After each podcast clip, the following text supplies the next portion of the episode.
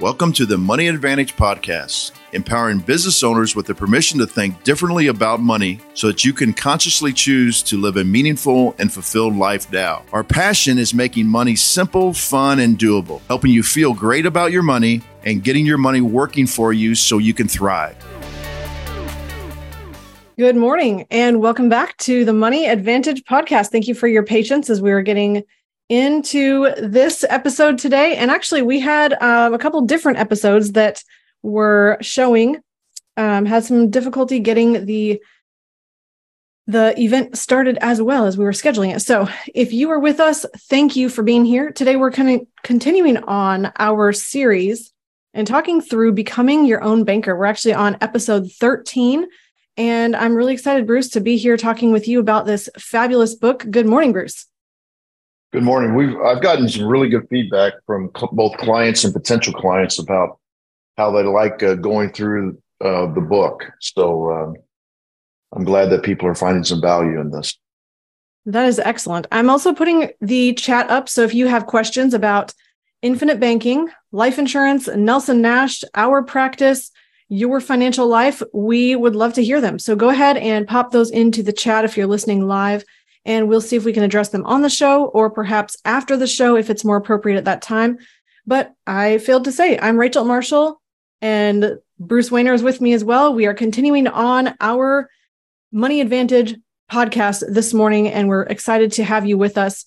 Today, we are talking about Becoming Your Own Banker, and we're on episode thirteen of a series that we're working through this book, and I can say we're still not even halfway done. So this is a very good exposition of Nelson Nash's original work on specially designed whole life insurance and how it helps you to become your own banker and take control of your financial life. So, Bruce, we are continuing on with a chapter that we began last time, which was two weeks ago. And this is called Creating the Entity. If you are listening along, you might find this on page thirty-six through thirty-nine in the book. And the reason that we're going to continue this particular chapter is because there are a lot of additional elements in this chapter that are extremely valuable for you to hear and understand about how life insurance premiums work, how the pay structure can be set up, how the policy can be designed, what a M E C is, how you can fund it for your full lifetime, how you can fund it for less time frame, and how that impacts the policy design. And there's just so much to understanding life insurance as a whole. And there, see what I did there? As a whole, whole life insurance. But we've got whole life, which was also originally called um, ordinary life. Like it starts with an O. I was going to say original life. I'm like, that doesn't sound right. Ordinary life. We've got um, some modifications then, term life, variable life, universal life. We're going to talk about the history of that today. And Bruce has a very excellent way of making this all make sense. And so let's go ahead and jump in, Bruce. Um, What are your thoughts as we're getting started on this particular topic today on this concept of overfunding a life insurance policy and why you would want to do that? Yeah, um, it's interesting. I th- overfunding, and Nelson kind of alludes to this a little bit in, a, in the book. I'm not sure he was a, a big fan of that term. He did occasionally use it. Put it in I, quotes. Yeah, I, I occasionally use it, and I'm not sure I'm a big fan of it because there's no such thing as really overfunding it because exactly. You can only fund it as much as the M E C laws allow.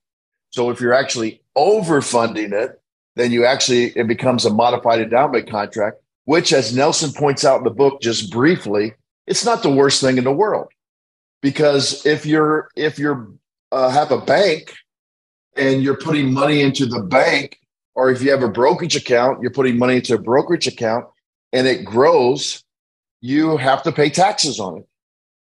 So the same thing would happen if you were to build a extremely overfunded um, whole life insurance contract, because that would then simply mean it's not that it's not that much different than a bank or a brokerage account. You have to pay taxes to access it. But that's not that big a deal because that's where it was sitting in the first place. So yes, he does mention, and I agree, and everybody in the industry tries to do this. We try to make sure we're snuggling up to the modified endowment contract line, snuggling up to that. that allows you to put the most cash value into the particular contract without it becoming taxable when you access it, even as a loan. That's the caveat, um, because everybody thinks, well, it's a loan. You, you know, loans are never taxable. Well, in this case, they are, um, because they're, they're actually considered growth then, and not and not just a loan like a traditional loan. So, you know, Nelson was oh, go ahead. a big a big component of of trying to do this in the shortest period of time, but you also have to take the human component of it. So this is another thing that people talk about all the time when we meet with, with potential clients. It's like, well, Nelson said over a five-year period. Well, Nelson also said to expand your own system, and expanding your own system um, would also mean that you can continue to s- expand that contract, but also build more contracts. So, Bruce, a couple things about um, that before we dive in. I think the idea of overfunding came from the idea that normally when you're shopping, you want to get a good deal. And normally when you're shopping, you would say, well, if I can get two things that are exactly equal and one is a lower cost than the other one, I would probably rather pay less and be a wise spender or a frugal shopper. And not that you have to pinch pennies, but it's human nature to think, well, I would like to get the most for the least amount of money if it's a cost. And I think sometimes that idea can come over into life insurance thinking, well, if I'm buying a death benefit, wouldn't I want to get as much death benefit for as little premium as possible? And the problem with that thinking is that it doesn't allow you to really think properly about life insurance and what it can do for you in terms of banking. And so the idea of overfunding feels like a, and I say feel because I think this is a feeling. It's not necessarily a logical way of thinking about life insurance, but it's a feeling of I'm paying more than I need to for this death benefit. The the issue, though, really is that we don't want to think about life insurance just as a death benefit component. It really is this powerful banking tool to store cash, have the ability to access it, have tax advantages, not have to qualify to access capital through loans from your banking policy, allow the policy to continue growing uninterrupted, use that money somewhere else. There's just so many facets to this that when we consider the banking component, well, why would you not want to put as much as possible in to get the most benefit in your lifetime? And so I think it's towing that line between thinking of it just as a death benefit or thinking about it as the living benefit, which is really the banking component. And so um, I think that's where the the feeling of overfunding comes in, the human nature, the emotion of putting money into something that we call life insurance. Yeah, I don't know if this will help, Rachel, but Nelson points out that, you know, most of the people are going to die after age sixty-five. Mm-hmm. And even since he's written this book, it's gotten even um, more prevalent that even more people are going to die after sixty-five. So, meaning longer lifespan, longer longevity. Correct. And so what he was saying is, is that, yes, you need some insurance during your prime working years for protection. But if you do a properly funded whole life insurance, it actually maximizes the death benefit at the time when you're really going to need it. And that is at mortality. What happens with term insurance, which there's a place for term insurance. Heck, there's a term component in most whole life insurance contracts. But the but the time that the term expires is the time when you're getting close to mortality in most cases. And we've mentioned this on the on the uh, show before. Only about one and a half percent of all term uh, insurance contracts ever pay a death benefit. Does that mean they're bad? Well, I mean, you're paying car insurance and you're paying homeowners insurance, as Nelson points out. And and hoping not to use it. Yeah. And most of the time it doesn't, it doesn't pay out. So it's not like you shouldn't have homeowners and car insurance. So that means it doesn't mean you shouldn't have term life insurance just because it's renting the insurance. It plays a really important part in getting you up to your human life value as the whole life insurance uh, death benefit grows. So uh, I think it's really important that people don't have a negative connotation on term insurance also. Absolutely agreed. So there's something that you said, and we had teased out just a little bit at the beginning of the last time we had this conversation. And it was this component that if in the early years you play down the death benefit or you pull down the death benefit in order to put more cash in and in order to have it work most, most effectively for banking, then you'll have more death benefit in the later years when you're actually going to die, and the policy will pay out more when you structure it that way. So, Bruce, I think that's one side that we need to explain a little bit. And then there's a challenge of thinking, well, shouldn't I just pull the death benefit down as low as possible and put as much cash value in now, and why that can have a problem as well with the growth. So um, I don't know if I said that clearly, but what I want to first walk through is the idea that in order to have the most death benefit in the future, you can have the most cash value now and and pull down the death benefit today, which is why that idea of overfunding comes in. I'm putting a lot of cash in for a small amount of death benefit when I first start the policy, which allows it to have a higher death benefit later. How does it do that? Well, it's through the growth of dividends and interest. And as you structure the policy, you have a lot of options for what you want to do with those dividends when they when they are um, delivered from the insurance company. And one of the best ways to design a policy is to have that dividend then buy additional paid-up insurance, which then expands the amount of insurance and continues to have the death benefit rise over the lifetime of the policy.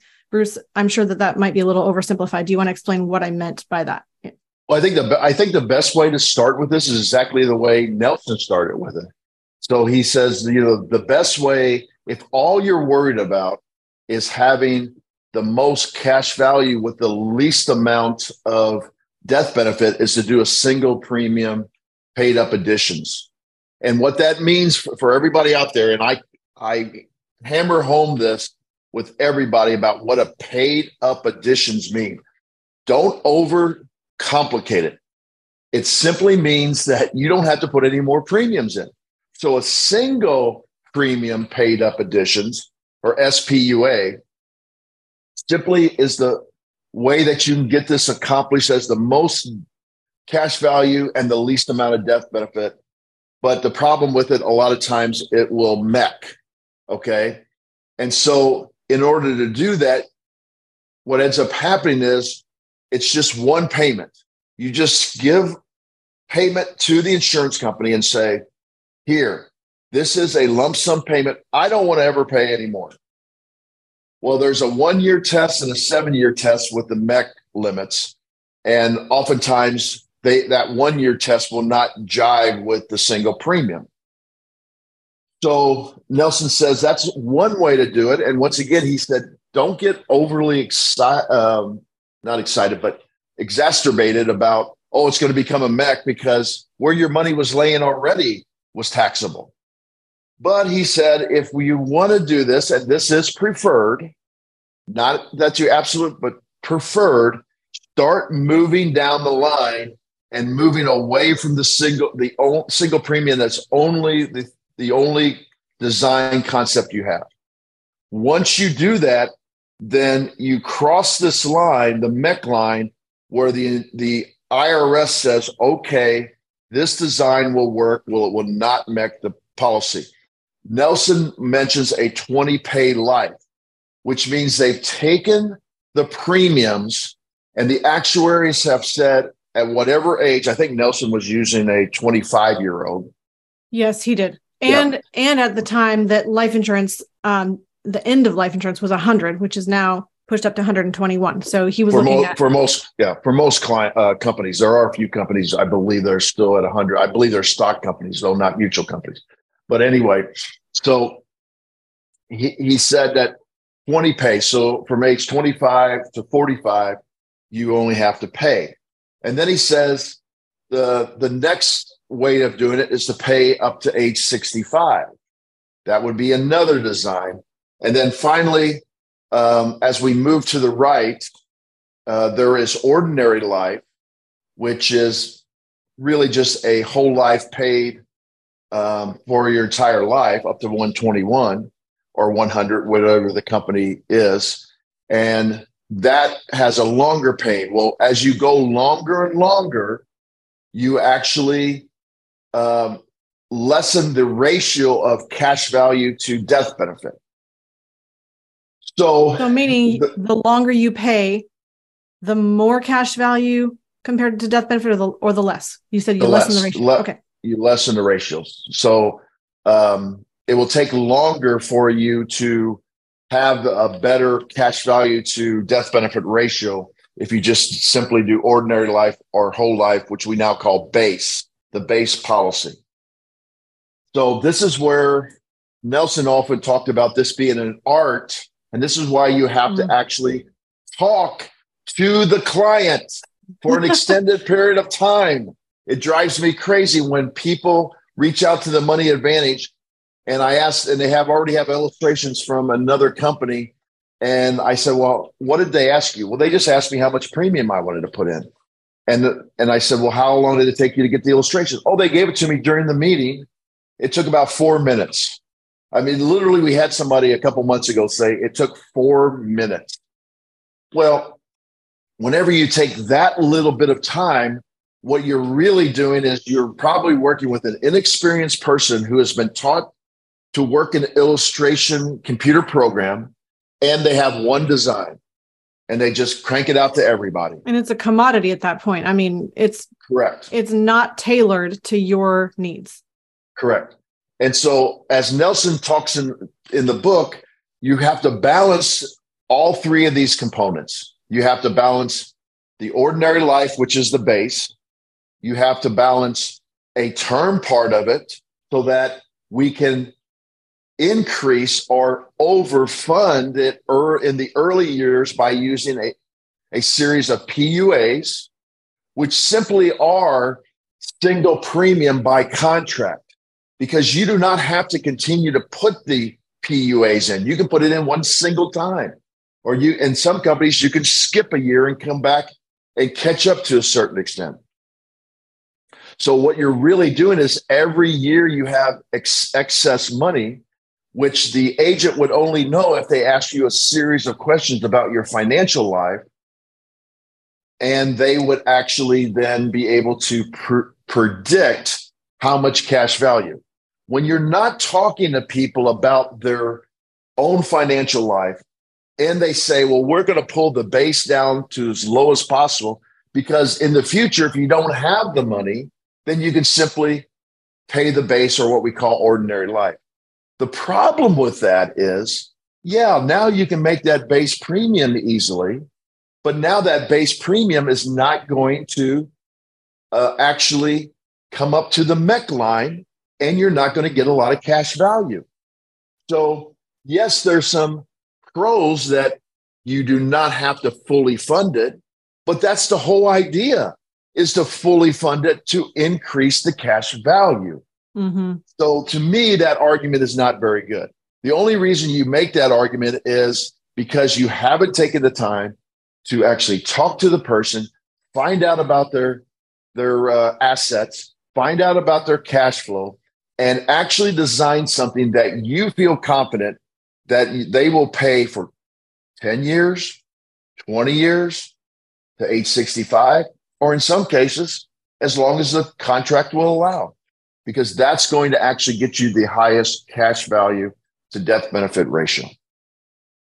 Okay, so let's recap a little bit. And um, one thing that you said in there was shortening, or you started with a smallest, the smallest window for paying for life insurance out to the largest window of paying for life insurance. So let's be really clear. We're talking about a whole life insurance contract, which will pay out a death benefit whenever you pass away, meaning that it's going to be in effect for your whole life.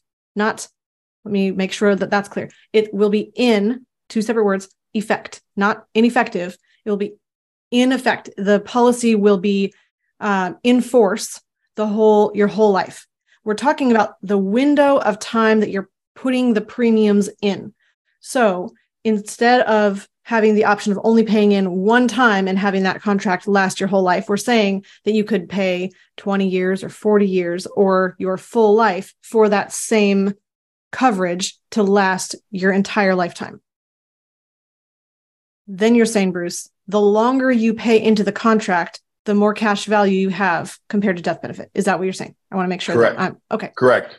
Because what, what there's a new trend out there, and it's not terrible. We've actually done it for a few clients under specific circumstances, adding single premium paid up additions, which are very effective in cash value, but not as effective for long-term growth.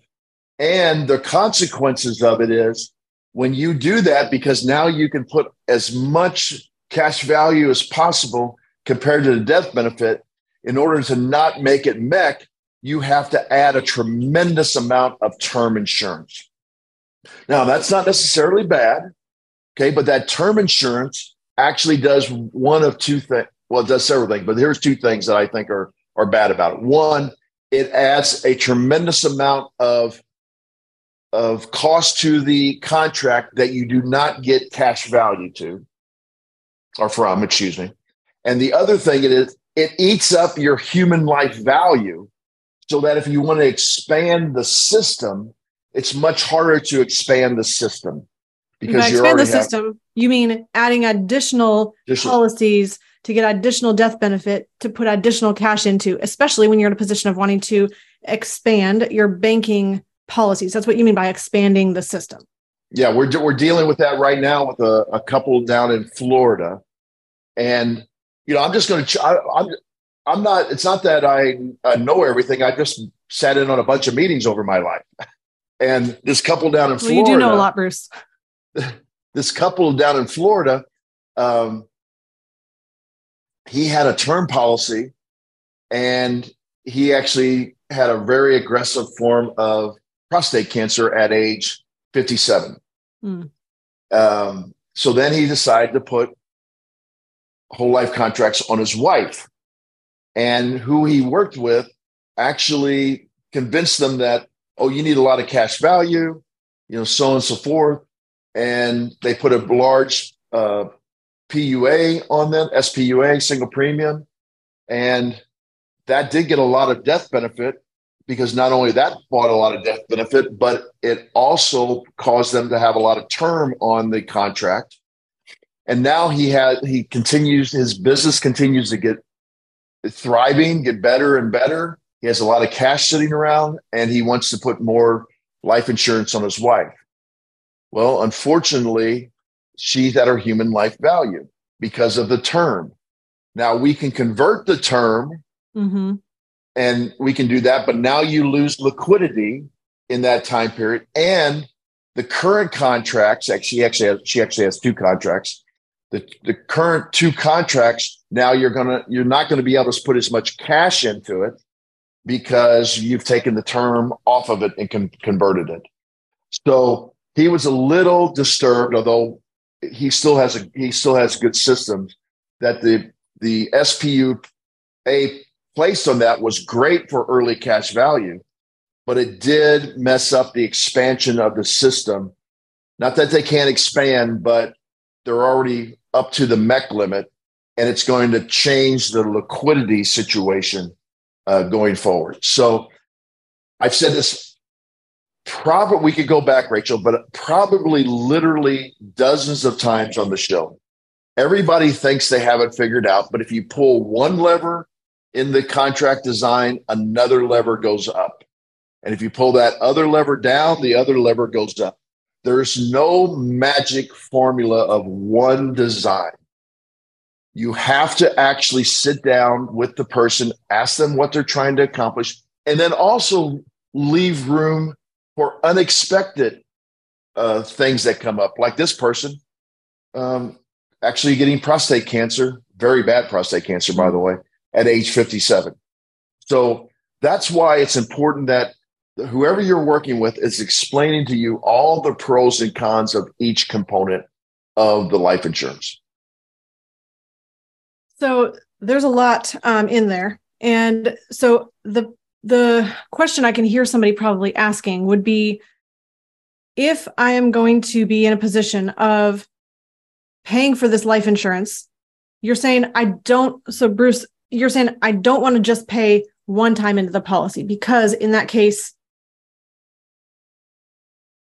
your cash yeah. value is going to be high, but your death benefit's low. Correct. Is that correct? Yes. So the ideal would be to pay over your entire lifetime, because in that case, your cash value early might be lower, but your long-term death benefit is going to be, or your death benefit is going to be higher. Is that correct? Yeah, I wouldn't say necessarily for sure it would be ideal to pay over your entire lifetime. It would actually be what your objectives are.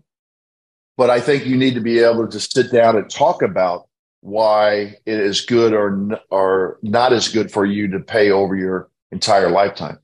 I do think you want to have plans because your earning potential only gets better. I know that's hard for people to understand when no, they're it's true, in the though.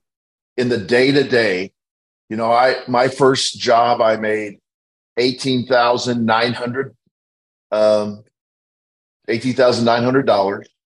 And then forty years later, you know, I'm ten, fifteen, twenty times multiple of that. My wife the same way. And that's much bigger than inflation. And you're not just talking about inflation is caused to go up. It's your correct. skill level and your ability to serve has improved, which now that is compensated by income, dollar income. Correct. And I never, I never saw that as in, in, in my early years. I'm not even sure I saw that in my forties mm. or realized that. But as you continue, and this is another part I actually um, wrote down was, you know, Nelson was talking about, uh, re- he hated the word retirement. And to him, he, he used to always say, if you look up in Webster Dictionary, uh, to retire means to take out of service. Why would you want to be taken out of service? And I thought, you know, this is great. And then he also, that he hated government programs. And so when we're, when he was talking about it, we, we hit on this a little bit last time.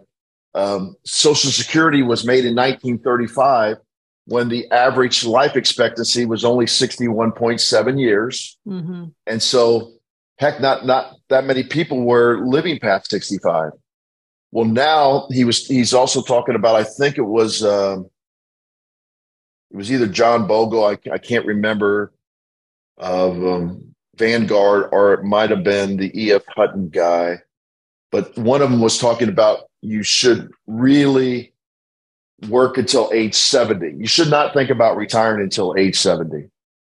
And you know, Nelson would say you should never really retire. Mm-hmm. Um, but the reason for that is you're now you have more wisdom, you have more knowledge. Knowledge and wisdom are not the same. Knowledge is one thing, wisdom is applying that knowledge. You and I would like to add a couple more things. You now have the most relationships you've ever had in your life. So you can actually actually leverage those relationships in a good way. Mm-hmm. To help them along or help them along. And you, if you serve them, you're going to get compensated. And you are finally, I think this might be the most important part of it. You now are, you can see into the future a lot easier and understand that the future has some great things coming for you because you understand that bad things are temporary. When you're younger, you don't think bad things are temporary. So you you were always going to have to overcome obstacles. That's why having cash value to help you overcome obstacles is a good thing. That's why having death benefit to overcome obstacles is a good thing. So those components actually help you expand. That's where I was going on with all this. Expand your system because you should be continue to add value in people's life. Thus, you're going to continue to get paid and paid very well as you expand. Of course, Rachel, I could hear people out there yelling, you know, well, my dad actually lost his job and didn't make very much. As yes, I understand there's exceptions to every rule, but in general, mm-hmm. this is what happens. Well, see, and the situation with that is that it can be easy. And Bruce, I hope that this is just a, a recap of what you just said. Um, but it can be really easy when you're starting out to say, this infinite banking thing looks really amazing, except I feel really um, frustrated tying myself to the requirement to pay premium my entire life because it feels like a ball and chain. Uh, I'm going to say to that, You could say that about any commitment that you ever make in your life, except the commitments that you make make you a better person because of the commitment. They limit your options, which then allow you to be more of a force for good. That's why marriage is good. That's why having children is good. That's why committing to anything, committing to a career, committing to a business partnership, anything that you commit to, committing to fulfill to a customer obligation or a client obligation. It is good for you to make commitments because then fulfilling them requires you to become a better person. So the commitment is good, but sometimes at the beginning, it can feel like this is really cumbersome. It's very overwhelming to think that I'm going to pay premium every single year into the future of my policy. So there's a couple of things that are important for you to note as well. Bruce mentioned earlier that sometimes you, ha- well, not sometimes, you have the ability to not always fully pay your P- your paid up additions, your P U As on a policy. There's a lot of options to change the way you pay, to Um, pay a little bit less, to pay from policy values. There are so many options along the way. If you do come into a hard season, which might be a year, a two-year window, or three years, it, you have a lot of options to be able to change how you're paying a policy. So don't let that commitment and that um, that long-term commitment scare you from getting started in the commitment. So A, I want to say that. B, it's really important to recognize that as Bruce was just saying, your desire for wanting the life insurance, wanting the banking system, once you see the value of it and the impact of it, it's just going to go up. Your earning potential will increase. So you're going to have more money that you're going to want to put into this system. And you're going to see the value of it because you're going to be feeling those payments of dividends. You're going to see the dividends um, applying to the policy being larger than the premiums that you put in in that year very early on in the policy. And when you start feeling that growth, it's very valuable to you, and it can be really exhilarating to realize that you've made a really good decision in the past. And now when you start reaping the rewards of that, it makes you hungry to be able to accelerate this in your life. Um, so that, Bruce, I was just hoping was a, a little bit of a recap, but there's a couple of things I want to go back to. And one, there's actually a lot of things I want to go back to. So one, let's just clarify this first. You said Nelson wanted to always balance three things. You got through the first two of them. You said ordinary base, term, and what was the third thing? I just want to make sure for anyone who is listening to that that segment. Well, the, yeah. So the P U As actually will balance how much early cash value you have. So basically, so, base, P U As, and term. Those are the three things correct. to balance. Okay. Correct. Okay. Correct. Those are the three things to balance. Okay. And then we started by saying if we want to make sure that we maximize the policy, we want to have the banking component. We want to have access to cash value now. Structuring a policy for banking, which lowers your death benefit today, actually will allow you to have a greater death benefit in the future.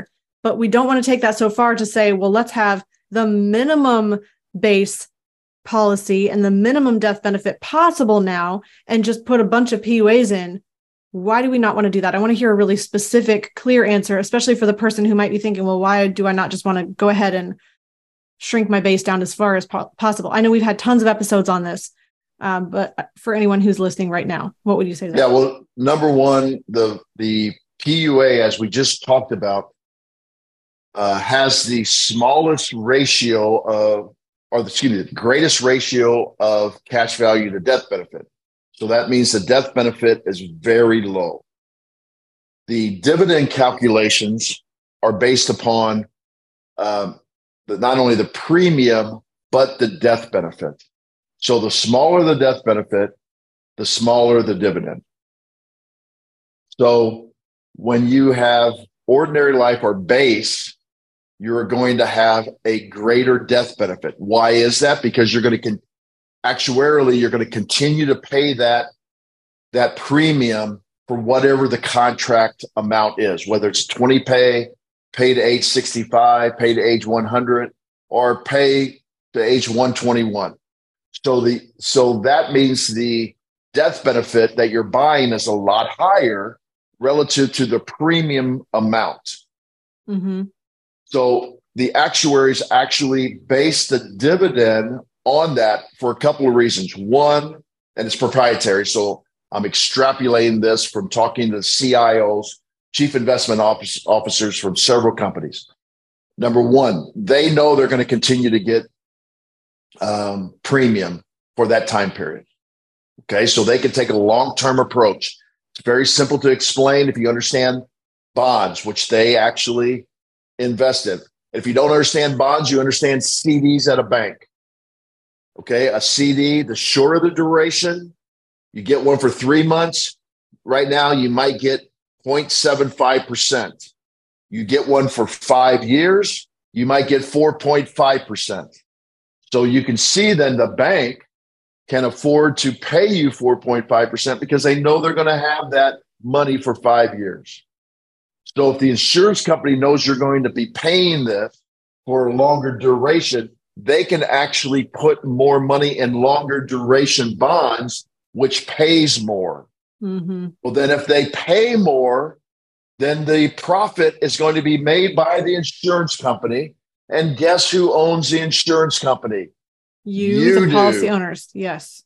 So that means they're going to reward you by paying more dividends towards the base because the, the death benefit is controlling how long that duration is going to be. With a single P U A, they're getting, they only know they're getting it for one time. So think of it as a one-year C D. A one-year C D doesn't pay as much as a five-year C D. So the dividend is significantly lower. It's only about ten percent in most cases of what the base dividend is. That can have a tremendous amount of, of uh, ramifications on compounding too, because whenever you get a dividend, that dividend's buying more paid-up additions, and now the next time you're going to get dividends on the dividends. So if you have a higher dividend, you're going to get a more compounding, especially in the early years. Eventually, the P U A dividend will catch up after twenty, thirty, forty years, depending on the design, because the P U A continues to buy death benefit, and eventually the death benefit of the P U A will equal the death benefit of the base policy. And so the ratio will be good.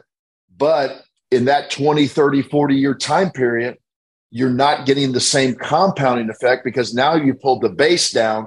So the base dividend is smaller. So you're not going to get the same compounding. So, so that's why you don't want to make sure you don't want to just say, let's just do banking. Let's forget about the life insurance. Let's completely throw life insurance out the window and minimize the base or minimize the, the death benefit as much as possible, because you're not going to have as much growth over the time, the life of your policy when you do it that way. Yeah, and that's exactly. That's where there's the art that comes into this. That's not a exact design that's always ideal for each person. Absolutely. And and see the, the people that are arguing, and, and I, once again, I'm not saying you can't do a ten ninety policy. I'm just saying you can't call that infinite banking, okay? Because it's not infinite banking. One thing, the reason infinite banking, because there's an infinite possibilities with with the uh, design, and there's an infinite possibilities of the way you use it. When you design it with a small base and a high P U A, there's not an infinite way that you can design it. And they would argue, yes, but there's an infinite way that I can borrow the cash value and use it and make more than the dividends I would be earning. Okay, I have no problem with that. However, whatever you make out there, you have to pay taxes on. Let's remember that. Mm-hmm. Okay, it's not guaranteed. Let's remember that. So inside the contract, there's guarantees. And some people are screaming at the podcast right now, well, dividends aren't guaranteed. Yes, I know that. But if you look at any mutual company, they've paid dividends even through the Great Depression, World War Two, the Great Recession, all these time periods they've paid. So they're not guaranteed by contract, but they're highly probable. And so that's why you have to take that consideration. I would say they're a lot more probable than if you take it out and do a real estate deal. Okay. And that's, that's, that's just what really we're comparing fair way to, to think about it. Yeah. Um, okay. So now, we have two more components that we really need to bring into this this chapter. Hey, if, before we do that, Rachel, yeah. I'm sorry. Oh, there uh, are J J. Comments. There's some yeah, there's some questions. So so uh, J J, thanks for that. Yes, I am. I'm very proud and take the um, the responsibility of being on the Nelson Nash Practitioners Council very very seriously. and we are going out to Denver for a three-day retreat from the seventeenth through the twentieth of September two thousand twenty-three to actually uh, put in the guidelines to uh, make sure that the Nelson Nash Institute continues on well past uh, Nelson. And this was something that Nelson visualized before his death, passed it on to David Stearns, his, his son-in-law, who's now running the Institute. David is also getting up in years, and so we have to, to put the guidelines down to actually make sure that this goes well beyond um, Nelson and David going forward. So thank you, J J. And J J, also, if you, this is a great question. If you do key man policy, are you eating away at the human life value for that person like they wanted their own personal contract set? Would they limit it? Yes, in most cases, J J, it does. Yes, and, and you have to, so what he's saying is like, if, and I, and I just did this one for about a year ago for a local company that does point of sale. Um, they had a salesperson that was really good and they did not want them to leave. So they did, they did a key man insurance on him. And they were also worried about what if he died, because now they'd have to hire somebody and that new person might not be as good right away. So we did a key man insurance where we took life insurance out him and we deferred comped him. So it was a combination of key man and deferred comp. And the deferred comp portion of it is, now this one we designed differently, once again, because it had a, this particular policy was for something different. We actually made sure that the P U As were, were really great, because after five years, they wanted to be able to give the cash value in the form of giving the contract, making the contract owner the key man salesperson. And they wanted to, to be have the same amount of money at the end of five years as they put in for premium. So we had to really up the P U As. And we had to up the term amount. That's okay, because they wanted to be able to, to that person to feel good about having that deferred comp. And he was going to have to pay the taxes on that at that time. Be, okay, because whenever you whenever you take it out and give up the contract, anything above the cost basis would be he'd have to pay taxes on. So they wanted to I, cash in the policy. Well, they or, wanted him to have that option to be able to oh, do that. Oh, okay. They weren't going okay. to do it for sure. Okay. Correct. They wanted him to have that option to do that. Now, we talked about, well, let's explain to him he could take a loan against the policy. But the other thing is, is that um, at that time, I mean, either way, when they give that away, then the current company can actually take it as a tax deduction because they gave it to him. So it could become a taxable event. So. So J J, the, that was a long answer, but the short answer is yes, it does eat into their human life value in most cases. All right. Actually, there's another comment too. Joe DeFazio is on LinkedIn and said, great point, Bruce. Bruce, I forgot you can't see these ones on LinkedIn. Um, mm. And so that was back way back when you were talking about, um, I believe the when you were saying the longer you pay the contract, the less cash value to death benefit ratio. I think that's where mm-hmm. he was uh, making or said that great point. And then there was a um, comment as well, or a question that Joe DeFazio brought in a little after that. He said, would converting the term rider from one policy into a new policy potentially cause a M E C trigger on the first policy? Well, yeah, potentially. That's why you would have to go with the company, do an in-force illustration, and ask them how much can we convert without M E C-ing the policy? Okay, so that was a, that would be the first thing you do, can do. More than likely, um, if if it was a very conservative company, which we tend to work with, they would already have figured that in and, and given some buffer into that. So we would not do that. But Joe's absolutely right. We'd have to we'd have to look at that. And thus, what what it means, and what Joe's trying to point out, and he's absolutely one hundred percent correct, is you may only be able to convert a very small amount because you, you would be M E C-ing the other policy, because it's it's it's what's called a material change in the contract.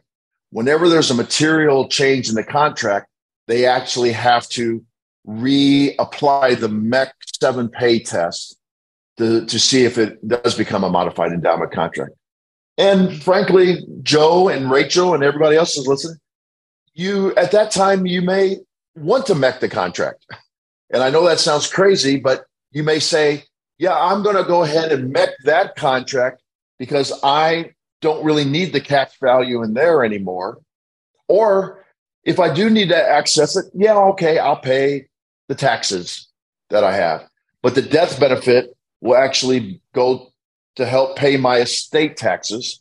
The new contract now we can set up to fund like a traditional banking policy again. Mm-hmm. This is why conversations are very, very important. Great point, Joe. Bring, Thank you for participating. Yeah, I would bring in another idea to that, which would be, in addition to setting up your banking policy, it's always wise to think about having that term insurance as well. If you're in a um, age timeframe that makes sense to fund an additional term policy that's not part of your whole life policy, but a side term policy that helps you to get your full human life value so that you're in a position of having that ability to convert. Because if you just take a traditional term policy and convert that over to whole life insurance, there's no issues with mecking at that point.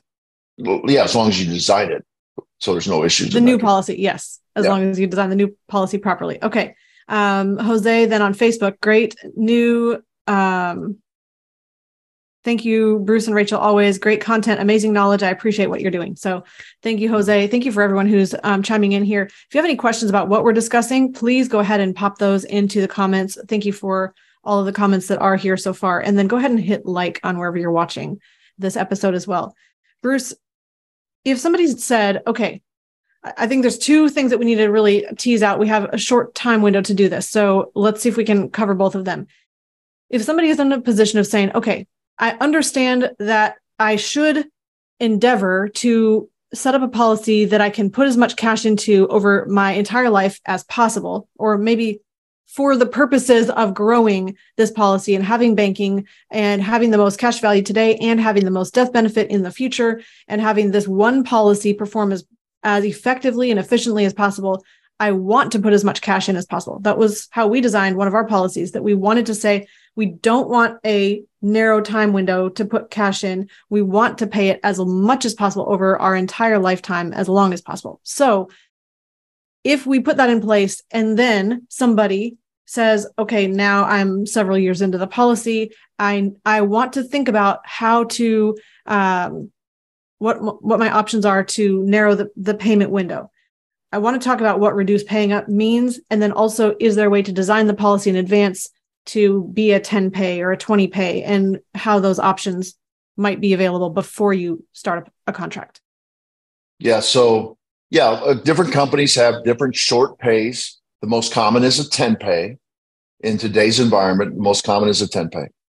And w- what they have done actuarially is to figure out uh, if you only pay the premiums for ten years. And the consequences of that are that you're going to get a lot more cash value uh, early on in the policy, but you're also going to, you're pulling down the death benefit a lot. So the um, it will continue to grow after ten years, but the growth will not be quite as much because you have you have pulled down the death benefit so much. So now the only growth is coming from the dividends and interest, and the dividends are going to be smaller because you pu- you had to pull the um, or you wanted to pull the the death benefit down. So yes, you can design as a ten pay. And we've done this a couple of times. We tend not to do that. We tend to more actually do a either a pay to seventy-five or forty years, whichever is longer. We have done ten pays though. I want to make that very clear. And the reason we do that is once we go through that illustration, this just happened the other day. We were going through this illustration, which we all know is snapshots in time, but even if it's a snapshot in time, you can actually see some potential good things after ten years. One of the good things is, is that because you're getting the compounding in year thirteen, fourteen, fifteen, you might put it, you might put fifty thousand dollars in the contract and your growth of your cash value that year doubles. I'm not saying the dividend doubles, but the dividend and the interest doubles. So now suddenly you have twice as much of the fifty thousand at the end of that time period. So I tell people, if that's the efficiency, then why would you want to stop paying? Wouldn't you like to pay fifty thousand? And at the end of that year, you have one hundred thousand? So what you're saying okay, so is if you design as a ten pay, you can't get to ten years and then decide you want to pay your whole life into that you contract. Cannot. It's, that's what the contract. The great thing about these specially designed life insurance contracts is there is a contract involved. It tells you what you can and cannot do. And you as a policyholder decide if that's the contract that you want. And then you decide it's a unilateral contract to actually incorporate the things within the contract. And so what, if you do a ten pay at the end of ten years, you have, you cannot put more money into it. Mm-hmm. It will still grow. The cash value will still grow through interest and dividends, but you cannot put any more money in. So we tend to show people that it probably makes sense to give you the option to continue. However, per contract, and this is where you were going, Rachel, you in the contract, it also has something called a reduced paid up. And the reduced paid up simply means at the end of whatever time period you want it to be, three years, five years, ten years, twenty years, twenty-five years, whatever the time period you want it to be, you can say to the company, I decided I don't want to pay premiums anymore. So the actuaries will then look at your cash value. And if you've accessed it through policy loans and you didn't pay it back, the cash value is going to be less. Well, the available cash value is going to be less. The available cash value will be less, but they're going to look at the cash value and they're going to say, okay, we're going to pretend now this is a single premium at this age. And so we're going to give you a death benefit that's not going to be that much more than what the cash value is, depending on where your age is. So now it's all paid up. The consequences of this is you can't change your mind. After you've once reduced it, paid up. Yeah. Once you've reduced paid up, you cannot come back and say, you know, that life insurance contract, I'd like to continue to put money into it because now I'm, I see the value or I've got more money now and I'd like to put it somewhere. Now, you'll still earn interest and dividends, just like you did with a ten pay. So essentially what you've done is you've made your own ten pay mm-hmm. policy. Or twelve pay or whatever, or whenever twelve pay, you, whatever. yeah, exactly. Whenever you choose to reduce pay up, you've paid for that length of time. Correct. And so, and, but you are in control that, that way. What so I think is interesting about that though, is if you thought that you wanted to have as much life insurance as possible now. You had your first banking policy or your banking contract. You added term life insurance and you had as much death benefit as you can get. Let's just say you're in that position. And then you came into a, a time window of your life that said, I'm not wanting to keep funding this policy with this amount of premium. You reduce pay up. And now you want to, a year or two later from that, add more life insurance. Again, you have the backup or the fallback to go back to that term policy and convert a portion of that over into whole life insurance. So that could be one way to think about um, providing a option for yourself to have a place to put cash in the future, even if you reduce paid up, in case you were in a situation where maybe you couldn't qualify for insurance anymore. The problem with that would be you're going to have to go through that period of low liquidity again at the beginning years of a new policy, but that's how it is whenever you add additional contracts to your banking system. Mm-hmm. Absolutely. Very good point. Very good point. So Rachel, I don't know if we want to wrap up by just talking a little bit about universal life and variable life, or if we want I to- I do. Let- so here's where I was, that was the second piece that I wanted to go to. And the whole reason I think Nelson brought in that idea was, well, if we want as much growth in banking as possible, there were a few Um, I don't know if you want to call them uh, alterations. You could call them perversions of whole life insurance, whatever your vantage point is. There were changes to life insurance when people tried to get higher growth. And so I'd like to just kind of walk through that real quickly. Then we do have a few, um, a few comments as well here that we can address, but I would love for you to just walk through a quick history of why various types of life insurance came into effect. Um, yeah. In so a couple minutes. Yeah. So, you know, everything is about the free market. I tell that, I say that all the time. And insurance companies are not, if you understand business, it's about the free market. Hopefully it's about the free market. I don't really know how, if we're still in the free market as we manipulate the Federal Reserve rates. That's for, that's for another show. And we'll let our, we'll let our friend James Nethery get his blood pressure up over that.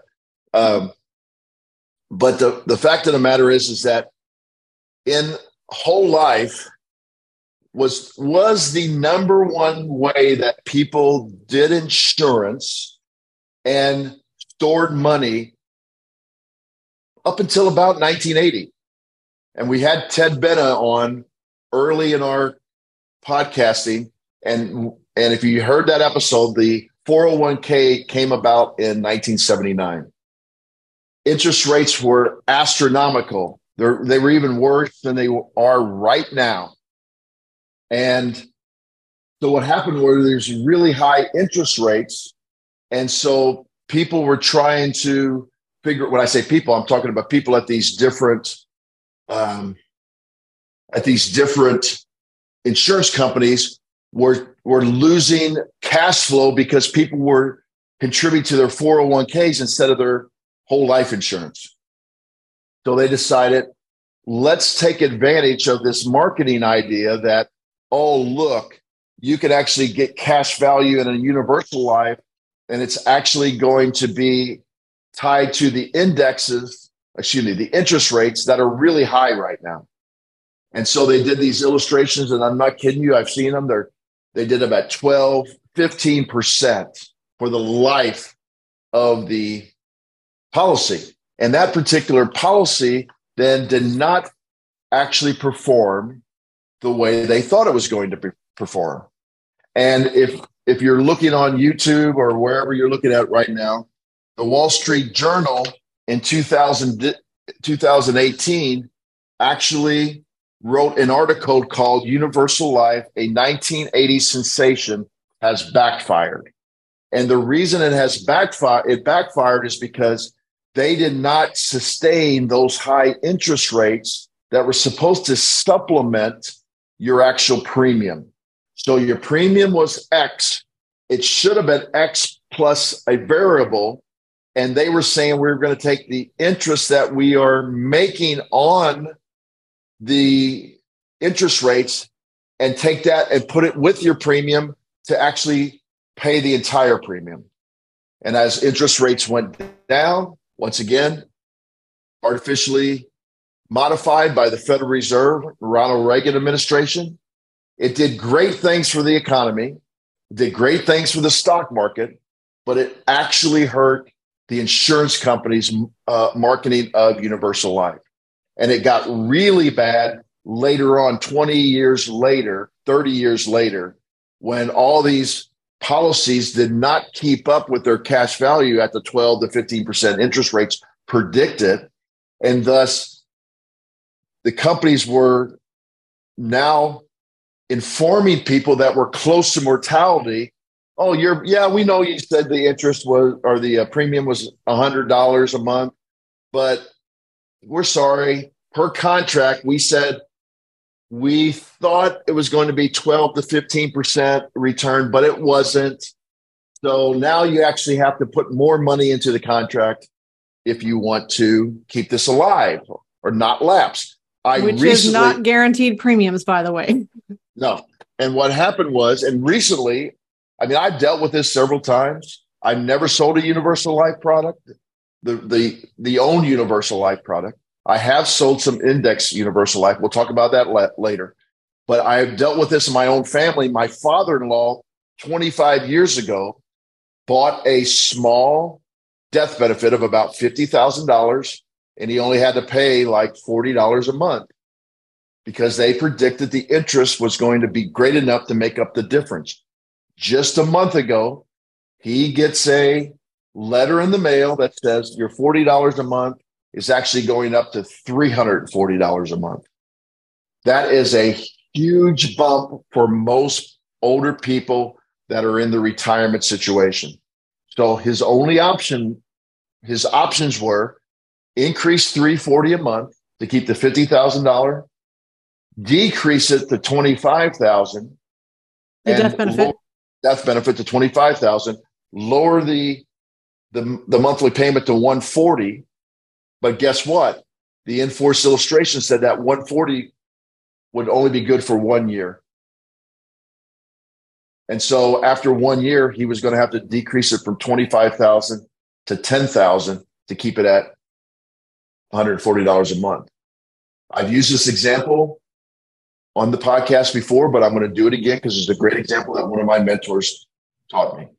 Universal life, index universal life, variable universal life are great. You're really happy at the very beginning because you're putting in minimum funded and you, it looks great in your eyes. It's like a hot air balloon rising up in the air and you're looking down over the landscape and everything's beautiful. Oh, it's so calm and quiet up here. I'm only have to pay a little bit for all this death benefit. And, and either the, in, the interest rate, the index, or the mutual funds are going to keep it going. And then all of a sudden you get to the place where you're really close to mortality. And now all of a sudden it doesn't perform the way it says it's going to perform. It's like the hot air balloon had actually caught on fire and you don't know what to do, because if you stay in the hot air balloon, you're going to actually die. Same way with my father-in-law. If he kept paying three forty, he was going to run out of money. And so thus he was go- it's like dying. If he jumps out, he gives up all the money he ever paid into the contract. And he dies because he has no hot air balloon anymore. He has no death benefit anymore. So when you're looking for certainty, and I know there's going to be people screaming at this podcast again, saying, yeah, but that's because it was minimally funded. Index universal life, we maximally funded. Variable universal life, we maximally funded. We talk about this. Nelson would say, all right, let's go back to people's personal Um, issues about the arrival syndrome, the use it and lose it, Parkinson's law, Willie Sutton law, the golden rule. Human nature tends not to follow what they say they were going to do. So, well, because there's unpredictable situations that arise that you cannot foresee, and you don't know how you're going to handle them until you get there. Go okay, ahead, Bruce. Somebody. Yeah, yeah I'm we've sorry. got we've got quite a few comments here. So I was. Um, were you reading the comments here? Let's uh, let's address yeah. this um, D M F five R N first. Yeah, I popped yeah. a comment in here, but he said, I'm confused why Bruce switched to talking about universal life, I B C based on whole life, correct? And Bruce, I cut out and dropped out of the show while you were in the middle of talking about that as well. So um, I just put a comment back in saying some people think that it would be a great idea to use universal life for infinite banking because it promises, again here, it promises higher growth. However, it is not effective banking because it doesn't have the guarantees and it doesn't have the ability to know that you're going to have the death benefit that you paid for with the premium that you set up in the contract. Bruce, uh, you can add anything else that you want to that, but I want well, to make sure. I, the, only, the only reason I brought that up, um, D M F five R N, is because in the book, Nelson actually talks about this, and he, he talks about it. And he says, I do not recommend this for infinite banking concept. We are not saying that you cannot do this and you cannot develop cash value and you can borrow against it. We're just saying the lack of guarantees actually puts this in even more danger if you are borrowing against these contracts. Why is that? Because with index universal life, variable universal life, universal life, there's no guarantees that they are going to continue to grow with a compounding loan interest if you take the a loan against it. Now, once again, I know people are going to say, wait a minute, there's guarantees in these. You can buy guaranteed universal life. Yes, they what they say is you're guaranteed to keep the death benefit if you make the increased payment. That's what the Which guarantee they is. Can't know what the increased payments will be at the beginning of the contract, something that would crop up later it, while you're already in the contract. Yeah. So all, all we wanted to do is actually talk about the, the, a couple of different other designs that marketing companies came. This is where we were t- talking about. Why was the evolution of this? Well, the first one was because of the increase in interest rates. The second one was as interest rates went down, people had more uh, money in their disposal during the late eighties, early nineties. So they started pumping it into the stock market, the extra money. Stock market went up. Insurance companies said, oh, now they don't want to put it in universal life because the interest rates are so low. Let's make a new product. And they made variable universal life. Because now they said, all you got to do is invest in these mutual funds, and the growth of the mutual funds will pay your premium. Then we had the stock market crash of two thousand one. And, and, and the index universal life was brought out. Of, not, there's some controversy over this. Some people said it was nineteen ninety-five. Most of my research says it's nineteen ninety-nine. Either way, it's within the last uh, twenty-five years. And so now they said, oh, well, yeah, it's universal or variable universal life was bad because you could lose all the money in the mutual funds. Now let's put a floor on this so that you can't lose any. But by the way, the only way we can do that is we have to actually buy options to protect the insurance company from the loss of money, because somebody's going to be losing money in this situation. So they're going to buy options, or they're called uh, put options, so that if they lose, they actually Uh, it's a it's it's like a little insurance contract within the, in the insurance agency to protect them. Well, as as uh, low growth in the index continues, the expense of buying the option gets greater and greater and greater because they have to make up for the losses that they were protecting. Think about regular insurance companies. If they have a lot of losses from a hurricane, they have to increase their premiums to make up for all the losses they incurred. The same thing happens with index universal life. If they have too many years where they have a zero, where you didn't lose any money, the next years, actually the options increase. And oh, by the way, per contract, they pass those on to the policyholder. They do not take that on because that's just another expense and they will not be profitable. So, so let's, um, I want to comment on or bring in the comments that are on multiple platforms here, but also Nelson says at the end of this chapter, if you're considering any of these different kinds of insurance that are not whole life insurance, that you should read several books. And he lists one is called The Truth About Mutual Funds. Then he says, read The Battle for the Soul of Capitalism by John Bogle, the originator of the Vanguard Fund. Then he said, read The Pirates of Manhattan by Barry Dyke. Dyke. Mm-hmm. And so those are some additional reading that I want to throw out there that Nelson Nash recommends. And if you have, you need to get Becoming Your Own Banker. You can get this by going to the Nelson Nash Institute and copy of Becoming Your Own Banker. Um, there's also some more comments. So let's just go back to... Uh, So I think we're, yeah, yeah, you're cutting out a little bit, Rachel. So um, I'll oh, just, go ahead, I'll, Bruce. yeah, I'll comment on this. So Roy, Roy Lee uh, says there's a lot of false promises and expectation that many marketers use when misrepresenting the I B C contract with bad products. And Roy Lee, I agree with that, but I think it, for your own sanity and for and for to honor Nelson's legacy, a lot of these people that are doing this truly believe they're not bad people. Okay.